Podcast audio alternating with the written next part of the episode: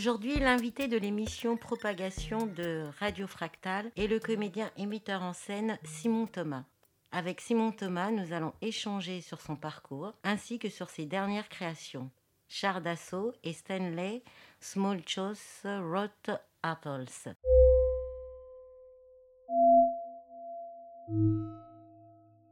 Bonjour Simon Thomas. Hello. Vous êtes euh, comédien, metteur en scène, né en Belgique, et vous vous décrivez avant tout comme quelqu'un qui lutte jour après jour pour que les gens sachent si votre prénom est Simon ou Thomas. Vous êtes passionné d'humour absurde, de cartoon, de BD, de vidéos, d'astronomie et bien d'autres.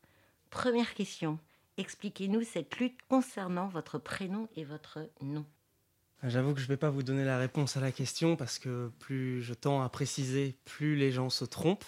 Mon, père, on l'appelle carrément par euh, son nom de famille euh, parce qu'il a aussi un double prénom. Voilà, j'ai décidé d'arrêter de lutter et d'embrasser cette condition euh, de personne à double prénom. Voilà ce que je peux vous en dire. Nous, on va continuer avec Simon par votre prénom. Parfait, parfait. Alors, Simon, euh, pouvez-vous nous raconter votre parcours et qu'est-ce qui vous a donné envie de faire du théâtre et d'embrasser la carrière de comédien et de metteur en scène? Alors déjà, mes deux parents sont comédiens et metteurs en scène. Et j'ai surtout passé la plupart de ma vie à essayer de ne pas faire. donc j'ai plutôt, oui, essayé de lutter, de trouver, euh, faire autre chose, trouver ma propre euh, voie. Et j'ai été euh, rattrapé par le destin. Et j'ai hésité avec instituteur, aussi avec pâtissier. Ah. donc euh, il, fallait passer un examen d'entrée. J'ai dit ok, bah, si je l'ai pas, euh, je ferai euh, pâtisserie. Voilà, un autre type de gourmandise. Au moment où vous avez décidé d'être comédien, metteur en scène, est-ce qu'il y a eu des auteurs ou des autrices qui vous ont marqué et accompagné dans votre parcours? Alors dans un premier temps, alors je dirais Belgique oblige, j'avais une culture littéraire très petite. Euh, surtout comparé à tout, le reste de ma classe. Donc il y avait assez peu de références euh, théâtrales et, littéraires. Et je me souviens d'être euh, à l'examen d'entrée et ma mère qui me briefait des listes de, noms. il faut que tu connaisses Gelderode, Materlinck, il faut que tu aies ces noms et tout ça. Donc, et je me suis pas mal heurté à cette différence de bagage. J'arrivais avec un bagage beaucoup plus, euh, je vais dire, pop. Alors, je sais pas trop ce qu'on rattache derrière ce mot, donc mm. euh, c'est assez large. Mais euh, beaucoup plus de bandes dessinées, de, de jeux, de cartoons, comme tu disais dans l'introduction.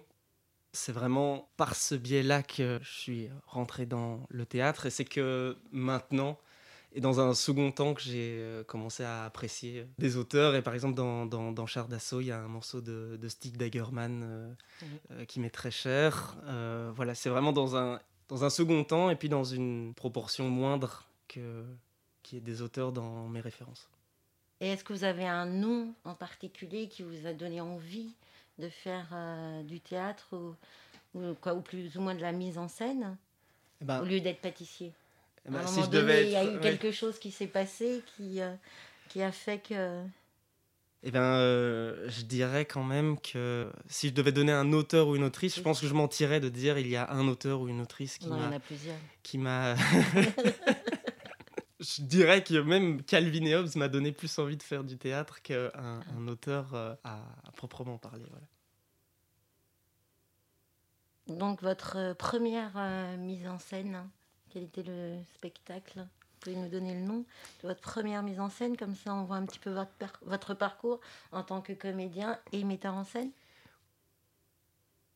Oui, alors euh, le premier spectacle s'appelait Stay or Stay? Voilà, c'était avec euh, quatre personnages euh, coincés dans un espace vide, avec des, des, costumes très colorés. Et ils sont coincés dans cet espace vide alors que la porte est ouverte et elle s'ouvre à, plusieurs reprises dans, dans, le spectacle. Et donc j'ai écrit toute une série de dialogues euh, absurdes avec une portée plus ou moins métaphysique euh, ou métaphorique en tout cas. Et c'est très absurde, ils n'arrêtent pas de se suicider euh, en permanence et de revivre et de voilà et, d'être dans une sorte d'éternité euh, euh, avec des discussions bah, tantôt importantes et tantôt assez futiles et ils n'arrivent pas à sortir à la fin. voilà. ça c'était le, le, le, premier spectacle. Et ce premier spectacle devait être en fait l'approfondissement de, du deuxième, enfin de ce qui est devenu le deuxième spectacle, Char d'assaut. Euh, et, en fait, il se fait que, en voulant approfondir, c'est devenu assez euh, différent, même si c'est deux projets euh, frères et sœurs, je vais dire. Mhm. Qu'est-ce qu'on garde d'une première mise en scène? Beaucoup de choses. Pour ma part, beaucoup de choses.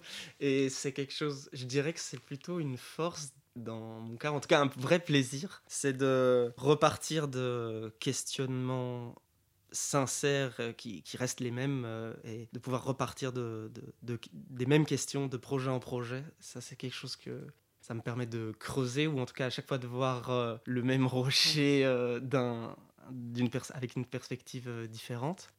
Et puis j'aime beaucoup le, comique de répétition, donc c'est d'autant plus fort si on peut de projet en projet euh, certains parleront de recyclage un peu péjorativement. Moi, je, trouve ça d'autant plus marrant de se dire et on rebute sur la même chose et encore et encore. Voilà, par exemple, il, semblerait qu'il manque toujours les bras des personnages à un moment ou l'autre. Voilà, voilà, il y a des choses qui reviennent et je trouve ça plutôt tant mieux. Euh, donc, pour ma part, j'en garde euh, beaucoup de choses. Revenons sur votre spectacle Char d'assaut, écrit et mis en scène par vous avec euh, Stéphanie Goumard et euh, Aurélien Dubreuil-Lachaud. Et en fait, char d'assaut, c'est quoi? Char d'assaut, euh, bah d'abord, si on devait parler du titre, j'avais envie de quelque chose qui envoie. Et donc, on avait toute une série de titres militaires, ou en tout cas qui. Alors que le spectacle, évidemment, ne parle absolument pas de, de, de, ça. Donc, c'était une envie aussi simple que ça Et puis euh, au fur et à mesure, euh, j'ai commencé à me raconter des choses autour de ce char d'assaut. Et pour moi, ce char d'assaut, c'est... Euh, allez, un char d'assaut, ça a des chenilles, ça traverse tous les terrains, ça, passe à travers tout. Et donc pour moi, parce que j'ai avant tout fait ce projet pour parler d'un truc qui me tenait à cœur moi, c'était un peu mon char d'assaut pour passer à travers les murs de bah, de mes doutes existentiels. Euh, euh, donc c'était euh, mon char cathartique, je veux dire. On va dire ça comme ça. quelles ont été vos sources d'inspiration pour aborder ces sujets au travers d'une écriture originale? Alors à nouveau, ça a été pas mal de cartoons. Je pense aux, Bunny Suicides. par exemple, c'est des lapins qui arrêtent pas de se suicider. Il est question de beaucoup de suicides dans, dans, dans ce spectacle aussi bah, quand même, notre besoin de consolation est impossible à rassasier. Ça, a été vraiment un des moteurs euh, principaux. Euh, et ça m'a pas mal hanté, mais dans. Je ne sais pas ce serait quoi la version positive de hanté. Euh, ça m'a accompagné beaucoup pendant longtemps. J'y suis revenu beaucoup de fois. Et puis toute une série de, de, cartoons comme Adventure Time où il y a des constructions narratives qui sont pas très linéaires et qui, m'ont pas mal inspiré sur comment composer euh, et qui m'ont permis de pouvoir me aller pas mal me donner la permission euh, c'est-à-dire que Adventure Time va, par exemple permettre d'avoir des, choses extrêmement différentes au sein d'un même épisode, de pouvoir ne pas être coincé par une linéarité du style bah, tel événement implique telle résolution ou le fait que ce soit sa sœur implique que voilà de pouvoir en fait se libérer euh, et d'avoir un contexte hyper permissif qui permette que tout puisse arriver en fait mhm. et toutes les discussions puissent arriver et que les choses se racontent en patchwork plutôt que comme un trait mhm. euh, direct. Nous allons poursuivre sur euh, les enjeux de votre nouvelle création, Stanley Small Choosing Rots Apples. Avec un titre, euh, voilà aussi euh, tout énigmatique que Char d'assaut. C'est quand on entend le titre qu'on s'imagine pas euh, ce que ça pourrait être. Stanley, donc ça c'est le, titre principal, et puis Small Choice in Rotten Apple, c'est le, le sous-titre, qui était avant le titre. Et puis c'était trop obscur, justement. Pour le dire à chaque fois. Je vais commencer par le sous-titre. Small Choice in Rotten Apple, c'est un, un proverbe qu'il y a dans La mégère apprivoisée de Shakespeare. Euh, qui veut dire que dans un, panier de, de, pommes pourries, eh bien le, le, choix en fait est tout relatif. Euh, donc c'est, euh, j'ai beaucoup aimé ce proverbe, je dois dire. Et, et Stanley, c'est pas, ça vient tout simplement du jeu dont a été fortement inspiré le spectacle, qui s'appelle The Stanley Parable et dont le personnage s'appelle Stanley. Et du coup, euh, justement, pour le coup, c'est assez euh, directement. Euh, bah, le, le, sujet, c'est hyper lisible, du coup, c'est voilà, pour le Donc en fait, c'est le nom du personnage. C'est ça, exactement. et quels sont les thèmes abordés dans, dans, Stanley? Alors, à nouveau et inlassablement, le vide, je dirais. Le vide et la quête de, de sens. Alors abordé sous un, pli très différent cette fois-ci mais ça parle aussi beaucoup du temps, du rapport euh, au rien, aux petites choses parfois qui sont super importantes et aux choses importantes qui sont toutes petites à la fois. En l'occurrence, la Stanley, c'est un employé de bureau, donc ça parle pas mal du monde du bureau, même si euh, ça... Enfin, dans, dans, dans, le dossier, j'écrivais que ben, en fait, je m'étais retrouvé à, à, sa place. Donc, c'est pas, pas vraiment une critique du monde du bureau. Euh, il travaille dans un bureau comme il aurait pu travailler ailleurs même si c'est un sujet quand même euh, qui fait partie intégrante euh, du spectacle. Euh, la répétition et puis le pourquoi on fait les choses et comment ça se fait que les choses se passent comme ça. évidemment, ça n'apporte pas de réponse, mais que des questions. Je dirais, voilà, pour les thèmes principaux, je dirais ça. On pourrait préciser que Stanley est joué et interprété par Clément Thirion. Quelle est votre manière de travailler avec, parce que Clément Thirion est à la fois comédien et metteur en scène également, et euh, bah, quelle est votre manière de travailler avec euh, quelqu'un qui, qui est à la fois interprète et aussi metteur en scène? Pas dans ce spectacle, mais qui est metteur en scène, entre autres dans une autre pièce qu'on va parler, puisque vous êtes interprète dans Pink Boy. Bah alors c'est super chouette de travailler avec Clément parce qu'il est extrêmement, euh, je vais dire, flexible, malléable, il est très au service. Donc le fait qu'il soit metteur en scène euh, n'entraîne jamais le fait qu'il ait un, avis, surtout, il, vraiment il se laisse hyper disponible euh, dans, le travail, puis c'est quelqu'un de très précis. Euh, je pense que moi aussi. Et du coup, en tout cas, on aime bien euh, tout préciser. Donc, euh, euh, voilà, juste une action toute simple de, eh ben, il sort un classeur et il sort une feuille et puis il va la ranger, devient, ok, huit comptes, regard deux secondes, ok, j'ouvre un anneau, une feuille, deux feuilles, j'attends, je me retourne. Mmh. une part, en fait, c'est vraiment un travail de, de partition que moi j'aime toujours et que lui, je pense en plus avec toute la dimension chorégraphique euh, et son travail du, du mouvement de, et du corps qu'il a dans son travail euh, résonne assez bien et donc il a une précision euh, redoutable. Et donc c'était assez, assez facile dans le sens qu'on allait bien, on allait dans le même sens. Et lors de sa dernière création, là Clément a été metteur en scène, vous comédien, il y a vraiment un, lien aussi au-delà du travail d'amitié. Ah oui, bah, c'est euh, mon voisin euh, direct aussi. Donc, il, donc il, il, habite vraiment à, je dirais 30 secondes que ce serait trop. quoi. Donc oui, oui, c'est un ami euh, artistique et un ami dans la vie. Et défendez-vous, vous, les, les, les mêmes thématiques? En tout cas, toute une partie, je dirais, oui.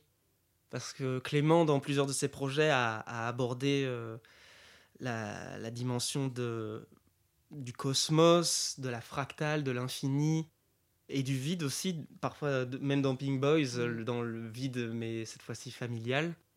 Donc oui, je pense qu'il y a toute une série de thématiques où, ça se rejoint et où, euh, ou même sur l'humour un peu, euh, comment je dirais, pas dur, mais en tout cas noir, voilà, dans Pink Boys, il y a plein d'humour noir, quelque chose de, qui, qui, euh, oui, qui est dur, qui est lynchant. Euh, d'ailleurs, ce mot n'existe pas, probablement, lynchant.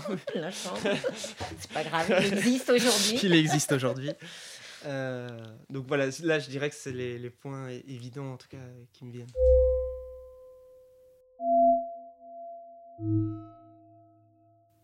votre mot préféré Alors ça va paraître pas possible de dire ça, mais je crois que je vais dire mélancolie.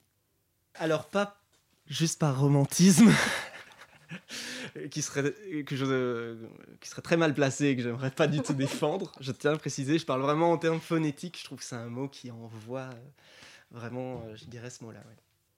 Le mot que vous détestez Je vais dire. Oh, un mot que je déteste. Il y en a plein, hein, c'est sûr. Je vais dire saucisse. La qualité que vous préférez chez un comédien ou une comédienne? Ça, il y en a plein. je vais dire. Euh, alors, je vais dire le mot bidon, mais bidon, euh, ça, n'évoque pas forcément quelque chose. Euh. bidon, c'est. je vais dire autrement ça, je vais dire l'air de rien. c'est pas tout à fait ça, mais ça me parle aussi l'air de rien. Voilà. Votre occupation préférée? Pour l'instant, je dirais la magie. Vos héros et héroïnes dans la fiction bah, c'est Calvin et Hobbes, vraiment. Là, il n'y a vraiment pas photo. Sinon, j'aime beaucoup Rick et Morty. Euh, particulièrement Rick. Non, en fait, j'aime bien Morty aussi.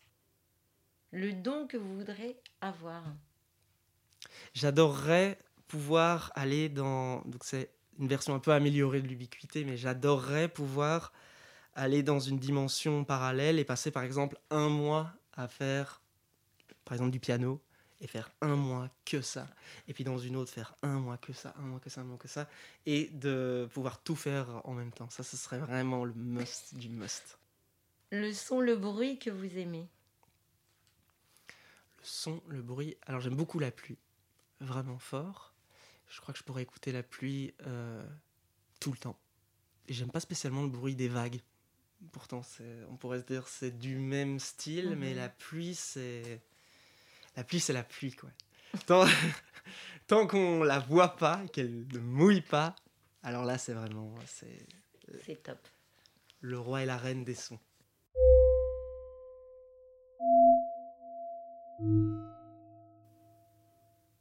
Merci Simon Thomas pour votre participation et on se retrouve euh, le 18 mars à 14h30 au Centre Wallonie-Bruxelles pour euh, char d'assaut et suivi euh, d'une rencontre euh, et vous présenterez Stanley. Ben, merci beaucoup. Au revoir.